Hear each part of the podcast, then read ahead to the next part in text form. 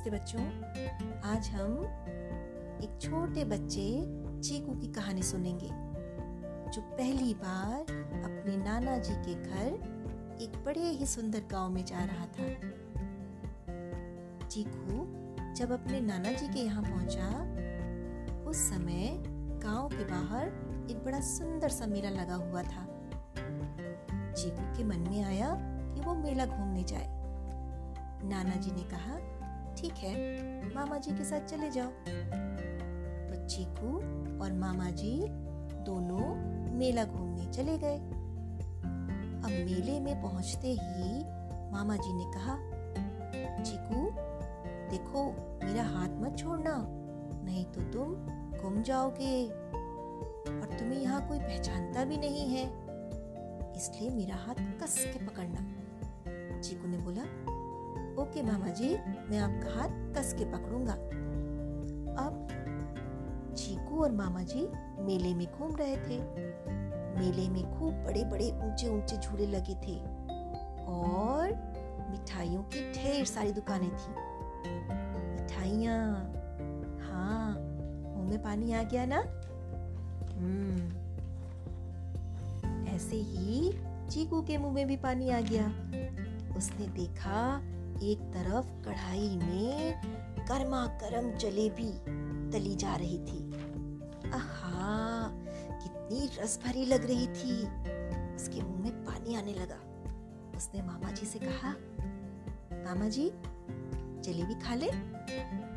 मामा जी ने कहा हाँ हाँ खाएँगे, पर अभी रुको, जरा मेला तो घूम ले।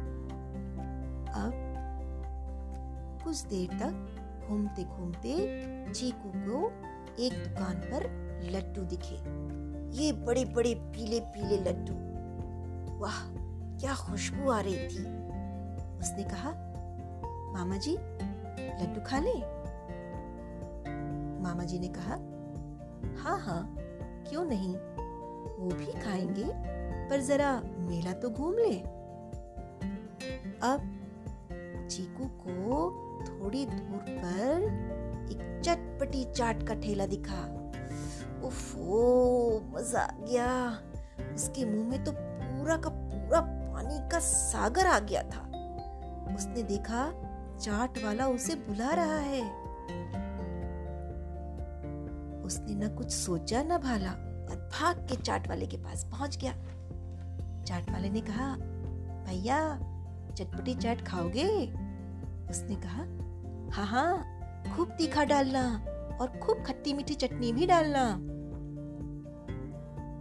चाट वाले ने उसे खूब चटपटी, खट्टी मीठी चटनी वाली चाट खिलाई। अब चीकू के तो मानो लॉटरी लग गई। उसने मज़े से चार प्लेट चाट खाई। हाँ चार प्लेट चाट। फिर जब उसने चाट खा ली तो चाट वाले ने कहा, भैया, अब पैसे दे दो। पैसे? चीकू बोला। हाँ हाँ पैसे। चीकू को चाट वाले ने कहा। चीकू ने अपनी दोनों जेब में हाथ डाले और टटोला। ओ, पर पैसे तो मामा जी के पास हैं। अब उसने मामा जी को देखा। लेकिन ये क्या? मामा जी तो वहाँ थे ही नहीं। चीकू हाथ छुड़ा के भाग आया था ना? अब क्या होगा? हे भगवान, चाट के चक्कर में चीकू ने मामा जी का हाथ छोड़ दिया। वो तो अब अकेला हो गया। अब वो घर कैसे पहुंचेगा? चीकू डर गया। वो रोने लगा।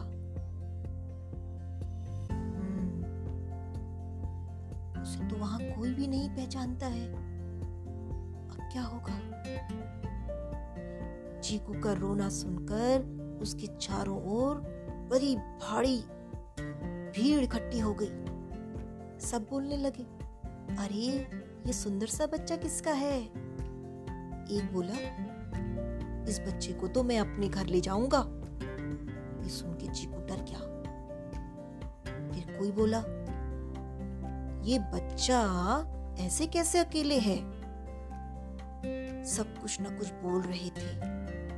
चीकू सबके मुँह देख रहा था। सब उसे आँखें फाड़ फाड़ के देख रहे थे। चीकू को डर लगने लगा। तभी एक बूढ़ी दादी सी दिखने वाली औरत आई। उसने कहा, अरे, ये तो चौधरी जी का नाती है। चीकू ने अपने नाना जी का नाम सुना तो उसने तुरंत रोना बंद कर दिया। वो खुश हो गया। कि किसी को पता है कि वो किनका नाती है।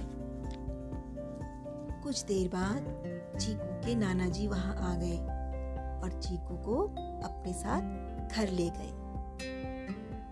रास्ते में चीकू ने नाना जी से पूछा नाना जी मैंने तो किसी को बताया भी नहीं था कि मैं आपका नाती हूँ। तो फिर उन बूढ़ी दादी ने मुझे कैसे पहचाना? नाना जी हंसे। बोले, तुम्हारी शक्ल बिल्कुल मुझसे मिलती है ना? चीकू बोला, पर घर पर तो सब कहते हैं, मेरी शक्ल मम्मी से मिलती है। हाँ तुम्हारी मम्मी मेरी बेटी है ना? तुम्हारी मम्मी की भी शक्ल मुझसे मिलती है। अच्छा? चिकू हैरानी से बोला हाँ नाना जी ने कहा, और गौर करना, तुम्हारे पापा की शक्ल तुम्हारे दादाजी से मिलती है। अच्छा अब तो चिकू और हैरान हो गया। हाँ नाना जी ने समझाया। परिवार के लोगों की शक्लें आपस में मिलती हैं। अब चीकू सोचने लगा। शुक्र है भगवान का कि परिवार के सदस्यों की शक्लें आपस में मिलती हैं। आज शक्ल मिलने की वजह से ही तो लोग मुझे पहचान पाए और मैं खोने से बाल बाल बचा। तो बच्चों, चीकू तो अपनी शक्ल नाना जी से मिलने की वजह से अपने घर पहुँच गया और मेले में खोया नहीं। लेकिन क्या आपको ये सही लगता है? कि चीकू ने चाट के लालच में अपने मामा जी का हाथ छोड़ दिया। नहीं ना? ये अच्छा हुआ कि उसकी शक्ल नाना जी से मिलती थी और मेला गाँव के पास में ही था तो गाँव के लोगों ने उसे पहचान लिया। अब आप मुझे ये बताइएगा कि आपकी शक्ल आपके परिवार में किससे मिलती है? ठीक है? और हाँ उन सबके नाम भी लिखिएगा। और वो आपके रिश्ते में क्या लगते हैं? क्या वो आपकी बुआ लगती हैं? क्या वो आपके चाचा लगते हैं? या क्या वो आपके दादाजी लगते हैं, जिनसे आपकी शक्लें मिलती हैं? इसे भी सुंदर सुंदर अक्षरों में लिखिएगा। ठीक है? और मुझे लिख करके भेजिएगा। कहाँ भेजेंगे? हाँ अपने जीपीएस टिक्कमपुर स्टडी ग्रुप में। आप नाम लिखेंगे अपना और लिखेंगे, मेरी शक्ल मिलती है और उस परिवार के सदस्य का नाम और वो आपका रिश्ते में क्या लगता है। ठीक है? आज के लिए इतना ही। अगली बार हम एक नई कहानी लेके आएँगे। ठीक है? तब तक के लिए Bye!